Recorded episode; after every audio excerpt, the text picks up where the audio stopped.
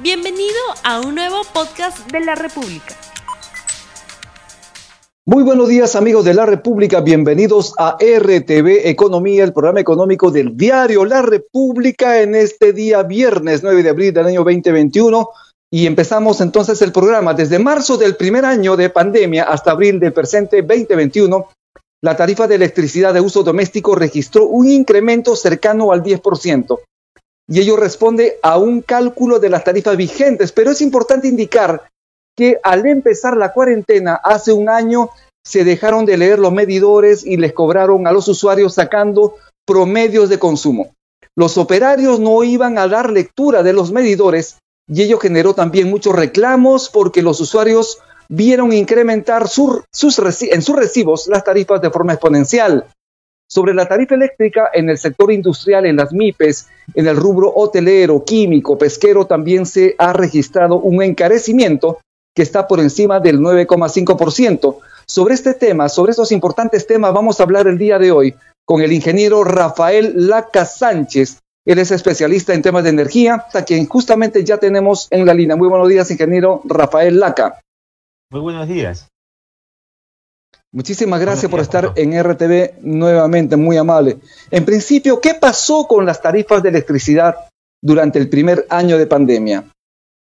Bien, eh, las tarifas eléctricas en el Perú están indexadas a sus componentes que se utilizan para eh, la generación de energía eléctrica, la transmisión y la distribución.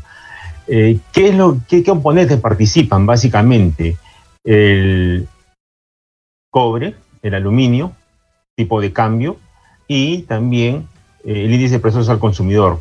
Entonces, estas fórmulas de actualización están indexadas, están indexadas a la tarifa eléctrica. Y en este último año, me refiero desde que se inició la pandemia, eh, el dólar se ha incrementado, el precio del cobre se ha incrementado, el precio del aluminio se ha incrementado. Y como repito, las, las tarifas al estar indexadas se han actualizado y esto ha llevado a que haya un incremento entre marzo hasta abril, hasta este 4 de abril, eh, que están rigiendo las nuevas tarifas, un incremento hasta el 9.7%, tanto para los usuarios domésticos, comerciales e industriales. ¿no? Ahora, como tú mismo lo mencionabas, cuando se inicia la cuarentena, el gobierno eh, emite un dispositivo en la cual le permite a las empresas eléctricas que puedan eh, facturar en base a promedios. Y se produjo, como ya todos sabemos, ¿no? Eh, este, facturaciones excesivas porque muchos usuarios no estaban ahí, se habían trasladado por debido a la cuarentena a, otras viviendas de sus padres, de familiares, otros habían quedado, eh, digamos, no podían movilizarse y les vino la factura promedio cuando en esa casa posiblemente no había nadie. ¿No? Igual sucedió con los comercios, que no podían ir a, trabajar y se les vino facturando. Entonces no hubo una adecuada comunicación, se fue corrigiendo con el tiempo Aparte, en muchas viviendas o en muchos hogares, el consumo también se incrementó. entonces, haciendo un resumen, hubieron, se sucedieron tres hechos. El primero, que fue el que produjo más distorsión y desinformación, cuando el gobierno emite un dispositivo que se pueden este, facturar en base a promedios. Luego, eh, el incremento de tarifas y luego el incremento de consumo propio de, una, de un hogar debido al confinamiento, ¿no? ¿Y, por qué? Más refrigeradora para almacenar productos, más internet para los chicos que tenían este, eh, eh, educación y los mismos padres que hacían tele, teletrabajo, ¿no? Entonces, esas tres cosas se juntaron y en su momento, eh, bueno, recuerdo que a través de ustedes un poco se, logró eh, aclarar estos temas, ¿no? Porque tanto el ministerio como, como las empresas eléctricas tardaron en dar una explicación adecuada, ¿no? Así es. ¿Y cuál fue el comportamiento de las tarifas en lo que va del presente año? Estamos hablando ya de este segundo año de pandemia, de enero a marzo. ¿En cuánto aproximadamente habrían subido para las industrias y también para eh, las familias en los diferentes hogares del país? Estamos hablando más o menos de 1.2, si no me equivoco, 1.2, 1.4, ¿no? En lo, que va del presente año, ¿no? En lo que va del presente año. ¿Y qué tanto, este, ¿y qué tanto es la incidencia en la disparada del dólar? ¿El dólar cómo es que forma parte de este componente tarifario?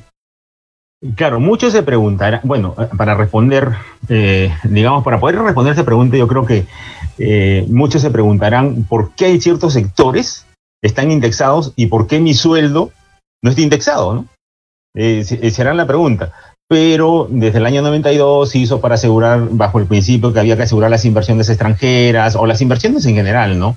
Tendrían, tendrían que darles una estabilidad económica, ¿no? Entonces, el dólar sí, ¿por qué es, determinante el tipo de cambio en las tarifas eléctricas? Porque mueven muchas inversiones y las inversiones están dolarizadas, ¿no? Los préstamos, las mismas obras están dolarizadas. Al estar dolarizadas, hay una incidencia sobre los ingresos de las empresas eléctricas, ¿no? ¿De cuántos usuarios del sector doméstico estamos hablando en el país aproximadamente? Ah, eh, ahorita no tengo la cifra, pero creo que es algo de 7 millones, si mal no recuerdo. Si mal no recuerdo. Y, aproximadamente los usuarios y aproximadamente los usuarios que están eh, en las grandes empresas, las pequeñas, las medianas, lo que tiene que ver con este sector no regulado de tarifas eléctricas. Ah, acá hay un, acá hay un tema interesante. A, ver si es que he entendido la, pregunta. Eh, eh, en el sector eléctrico hay dos grandes sectores, los usuarios libres y los usuarios regulados. De los incrementos que hemos estado hablando son de los, usuarios netamente regulados, que son la mayoría. Los usuarios libres es una libre negociación que tienen con las empresas eléctricas, ¿no? que ahora se está discutiendo que posiblemente eh, ellos actualmente están ahorrando como 40, entre 20 a 40% con relación al usuario regulado y hay toda una discusión, ¿no? Pero este, ellos son, eh, digamos, como, como usuarios, como, digamos, como personas naturales o jurídicas, son pocos, pero como consumo son grandes consumidores de energía, ¿no? Posiblemente puedan estar consumiendo el 40% de la energía nacional, ¿no? ¿Qué opinión tiene usted de esta decisión finalmente de Ocinermin, el regulador del sector, respecto a este acatamiento de la sentencia de la Corte Suprema de Justicia que establece un nuevo mecanismo para la declaración del precio del gas natural y con ello se sinceren los costos para una adecuada determinación de la tarifa eléctrica.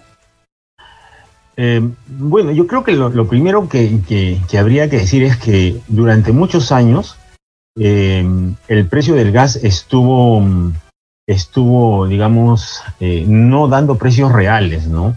Y eso se ha prestado a que finalmente eh, se genere todo un conflicto entre las propias generadoras, ¿no? Eh, por la guerra de vender electricidad, beneficiándose sí, indudablemente los usuarios, los usuarios libres, pero no, no viendo como sociedad qué es lo que más le conviene a la sociedad. No puede ser posible que un usuario libre ahorre 40% versus a un usuario regulado. O sea, algo está fallando, ¿no? Ese es por un lado. Por otro lado, desde el punto de vista técnico, eh, bajo la estructura de costos marginales, que son costos económicos, el gas, el, costo variable, que es lo que se ha discutido en esta sentencia judicial, el, gas natural tiene un precio y ha estado declarándose a valor cero. O sea, se ha estado manipulando como si tuviéramos en la bolsa de valores. Entonces, el, electricidad es un servicio público, no puede abrirse tanto al mercado de parecerse una, digamos, a, a, un salón de apuestas, ¿no? Entonces, yo creo que eh, la intervención del Poder Judicial, o sea, o Sinermin y, y, el propio, en, realidad el Ministerio le va a tener que cumplir, ¿no? Ahora, a futuro, ¿qué va a ocasionar? a futuro que va a ocasionar de que este, sistema se arregle, porque no puede ser posible que alguien esté declarando ficticiamente eh, eh, un, precio del gas cero. ¿Qué va a ocurrir? ¿Lo va a afectar posiblemente a los usuarios industriales? Efectivamente, los, podría, los, va, los, va a afectar. Pero, ¿qué pasa cuando yo declaro el precio cero? Acá también hay un tema que no se ha hablado. Cuando yo declaro el precio cero, estoy evitando de que entren centrales hidráulicas a futuro porque estoy manipulando el mercado. Estoy diciendo las centrales a gas son más baratas, cuando una central hidráulica podría ser más barata y menos contaminante. ¿No? Entonces, estamos dentro del protocolo de Kioto, la tendencia es a, tener energía limpia, entonces eh, se está usando mucho el valor del dinero más, eh, eh, digamos, sabiendo que lo que la sociedad requiere es un equilibrio en los precios en general para toda la sociedad, no solo para un sector, para toda la sociedad, y dentro de ellos, ¿quiénes están? Los usuarios domésticos. vuelvo a repetir, no es posible, algo está fallando. El concepto es muy simple, hay que saber, no, acá no puede haber un usuario libre que esté ahorrando 40% y un usuario regulado que esté, eh, o sea, esté pagando en todo caso 40% más, como se quiera ver. No porque, porque los técnicos también han señalado que son los usuarios residenciales, o sea, las familias del país los que se perjudican porque tienen que pagar más en sus recibos de electricidad respecto a aquellas empresas grandes que tienen que pagar menos. Es por lo que usted ha explicado, ¿no? Tienen esa posibilidad de negociar de tal manera, tienen, como usted lo ha señalado, 40% menos en su costo tarifario. A propósito de ello, Osinermin ha señalado recientemente que la decisión de la que hemos conversado hace un momento de acatar ese fallo del Poder Judicial no va a generar incremento en las tarifas eléctricas para los más de 7 millones de usuarios domésticos, las MIPES y las pymes del país. ¿Usted considera que esto será así? Eh, efectivamente, no, tiene por qué subir porque las tarifas en los usuarios regulados están en base a contratos que la propia ley exige para un plazo de 7 años, 10 años o 15 años. O sea, hay una estabilidad. Entonces no tienen por qué subir. Lo que sí, lo que sí va a suceder es que si el dólar sigue subiendo, la tarifa se va a ir incrementando. o sea, hay dos cosas. Una cosa es lo del Poder Judicial y otra cosa lo que está por ley, que son las actualizaciones tarifarias al, estar indexadas las, fórmulas, este, barra la redundancia, las fórmulas tarifarias a, estos componentes que ya he explicado, como son el aluminio, el cobre y el petróleo, ¿no? Entonces, eh, no tiene por qué subir. No tiene, esta sentencia no tiene por qué hacer subir las, tarifas. Después decir que a futuro van a subir las tarifas, que son proyecciones que siempre se han venido haciendo y que eh, eh, cuando ha habido este tipo de discusiones, pues se hacen, se hacen muchas, muchas este, proyecciones que no necesariamente son reales, ¿no?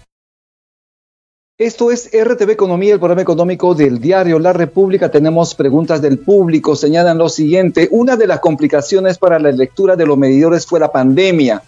Los operarios no hacían la lectura pertinente y las empresas de distribución de electricidad hicieron el cobro en función de un promedio de consumo, es, decir, lo que usted estaba explicando al inicio del programa. Esto fue lo más adecuado y de todo y de tal manera cómo es que se ha regulado esto para que obviamente no vuelva a ocurrir y los usuarios no sean perjudicados. Eh, yo creo que en, su momento este, la decisión fue muy entusiasta, ¿no? pero no hubo la comunicación adecuada, no se comunicó a la población, no se le explicó a la población, e, e incluso, incluso las empresas distribuidoras no supieron explicar adecuadamente. ¿no? Entonces, ese, ese fue el gran error. Y tampoco se contempló era la primera vez que había también una pandemia, no, no, no, no se llegó a entender bien de que había muchas familias que, eh, que iban a consumir menos que el promedio, ¿no? menos que el promedio, ¿no? Y más aún ¿Qué pasaba con, muchas familias que estaban debiendo un mes de consumo? Porque en, el sector eléctrico eh, te cortan el servicio a los dos meses. Entonces se produjo una gran confusión y, más la, propia enfermedad, de la reducción de los sueldos, del trabajo, etcétera, trajo todo un problema, ¿no? Este, ahí faltó, pero básicamente para mí fue comunicación. No se le informó a la gente, ¿no? No se le informó. Definitivamente. ¿Qué es lo que va a pasar con las tarifas de electricidad luego de esta decisión, como hemos señalado hace un momento y queremos que usted lo reitere luego de esta decisión de Ocinermi de acatar ese fallo del Poder Judicial? Eh, simplemente en el sector doméstico no van, a, no van a incrementarse las tarifas eléctricas, no tienen por qué incrementarse. No hay motivo. Incluso hay una posibilidad que baje el 1%, ¿no? Tal como el propio Sinermi lo ha establecido por un, mecanismo que existe ahí de las energías limpias, ¿no? Que son las redes. Es importante. Bueno, estamos ya casi finalizando el programa, pero tenemos que dar respuesta al público. Hemos lanzado al inicio la pregunta siguiente. ¿Debe haber mayor intervención de Osinermin para bajar las tarifas eléctricas? ¿Qué nos responde usted? Bueno, la gente responde de la siguiente manera. Sí, 92%, no 8%. Señor Rafael Laca Sánchez, ¿qué opina usted de este resultado, de este sondeo rápido en la República? Eh, yo creo que eh, está tomando, bueno, hay que explicarle también, creo que a, las personas, ¿no? a la ciudadanía en general, y todos lo sabemos, en estos últimos cinco años hemos tenido cuatro, como dicen, cinco, cuatro presidentes o cinco presidentes, y por lo tanto también en cierta forma los sectores, eh, en este caso reguladores, han sido afectados, ¿no? Recuérdese usted lo que pasó y tuvo que haber todo un recambio, una modificación con, con, las irregularidades que se cometieron a través, en Sinermin a través de esta explosión que hubo en Villa de Salvador. Y entonces han habido muchos cambios. Eh, eh, el hecho, el hecho es que este, Ocinermin ha declarado, últimamente he visto una declaración de ellos que dicen que van a hacer unas propuestas, van a hacer unas propuestas al Ministerio de Energía y Minas para una posible reducción de tarifas. No estamos bien, no, no, se trata del Poder Judicial, de esa sentencia del Poder Judicial, no se trata de indexación, se trata de la famosa energía distribuida. ¿Qué significa esto? Como ya lo viene sucediendo en, Europa.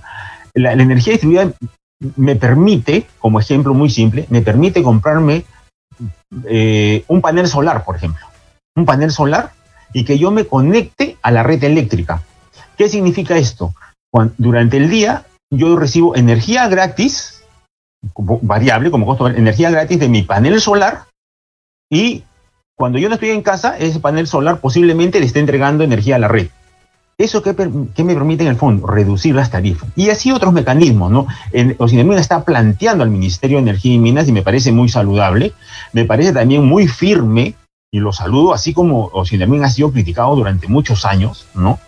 Eh, eh, a mí me parece muy firme las últimas declaraciones que ha hecho eh, en relación al cumplimiento de la sentencia del Poder Judicial, ¿no? Así es. Tenemos preguntas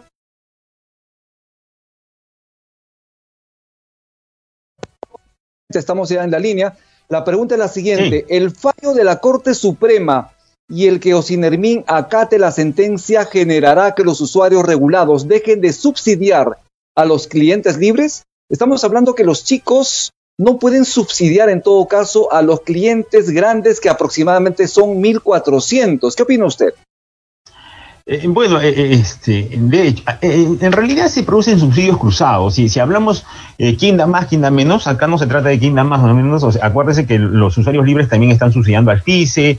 hay, hay, unos subsidios. las tarifas eléctricas en los, últimos, en los últimos 15 años se han manipulado tanto, se ha distorsionado tanto. Los principios de tarifación dicen de que las tarifas deben estar escritas en un lenguaje simple y sencillo. Y eso ya no ocurre en la, en la práctica.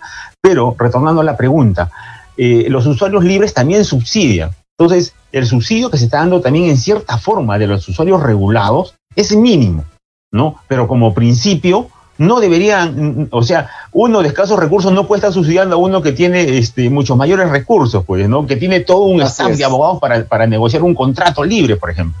¿No? Entonces, Así es. Eh, es, ese es el tema, ¿no? Mm. Sí, sí, sí. Bueno, y estamos ya finalizando el programa. Yo le agradezco muchísimo, ingeniero Rafael Laca Sánchez, sus palabras finales, sus recomendaciones al público que lo está escuchando en este momento a través de RTV Economía de la República. Eh, mi resumen, simplemente que, durante la pandemia se sucedieron, eh, digamos, mayor facturación por tres efectos. Incremento tarifario, los promedios y algo que me había olvidado, en muchas industrias inclusive se elevó mucho más porque eh, no podían ir a trabajar, las fábricas estaban cerradas y les cobraron un costo fijo, que es otro concepto eh, de tarifas para los usuarios industriales, ¿no? Entonces, eh, ahí también el Estado, tanto el Ministerio de Energía y Minas, en mi opinión, como, como el OSINERMIN, este, le faltó comunicar, ¿no? por ejemplo, los usuarios libres se han ido a reclamo, porque tienen todo, quien los defienda, tienen, tienen capacidad económica, pero al usuario doméstico, ¿quién lo ha defendido? El propio Estado tiene que defender. ¿Dónde está la Defensoría del Pueblo? ¿Dónde está el propio Sinermin? ¿no? Bueno, eh, poco a poco, pues, eh, a través de los programas que usted tiene, eh, creo que los usuarios, ¿no? En general la ciudadanía, tiene más conocimiento para poder actuar, ¿no? Así es, yo le agradezco muchísimo su participación nuevamente, ingeniero Rafael Laca Sánchez. Gracias por su participación en RDB Economía. Lo estaremos convocando en otro momento para seguir conversando de estos temas muy importantes. Sus palabras finales para despedirse el público que lo ve en este momento, por favor. Bueno, un agradecimiento a, todo, a todos los este, eh, televidentes, ¿no? Los televidentes y, y bueno, simplemente decirles que el consumo de la energía, pues, es eh, prácticamente un servicio que se actualiza, ¿no? Se actualiza constantemente, ¿no? bueno, también si el dólar llega a caer, también hay una, una, una reducción hacia abajo, ¿no? E, eso es lo que le puede, y que, y que el sector eléctrico esté indexado, pues no, no como los sueldos de, de muchos peruanos, ¿no? Que están costos fijos. Bien, yo le agradezco nuevamente, muchísimas gracias. Entonces estuvimos con el ingeniero Rafael Laca Sánchez, él es especialista en temas de energía. Muchísimas gracias. Tupadanchis Kama, Huarcaicuna, Panaicuna. Nos vemos el día lunes. No olvides suscribirte para que sigas escuchando más episodios de este podcast.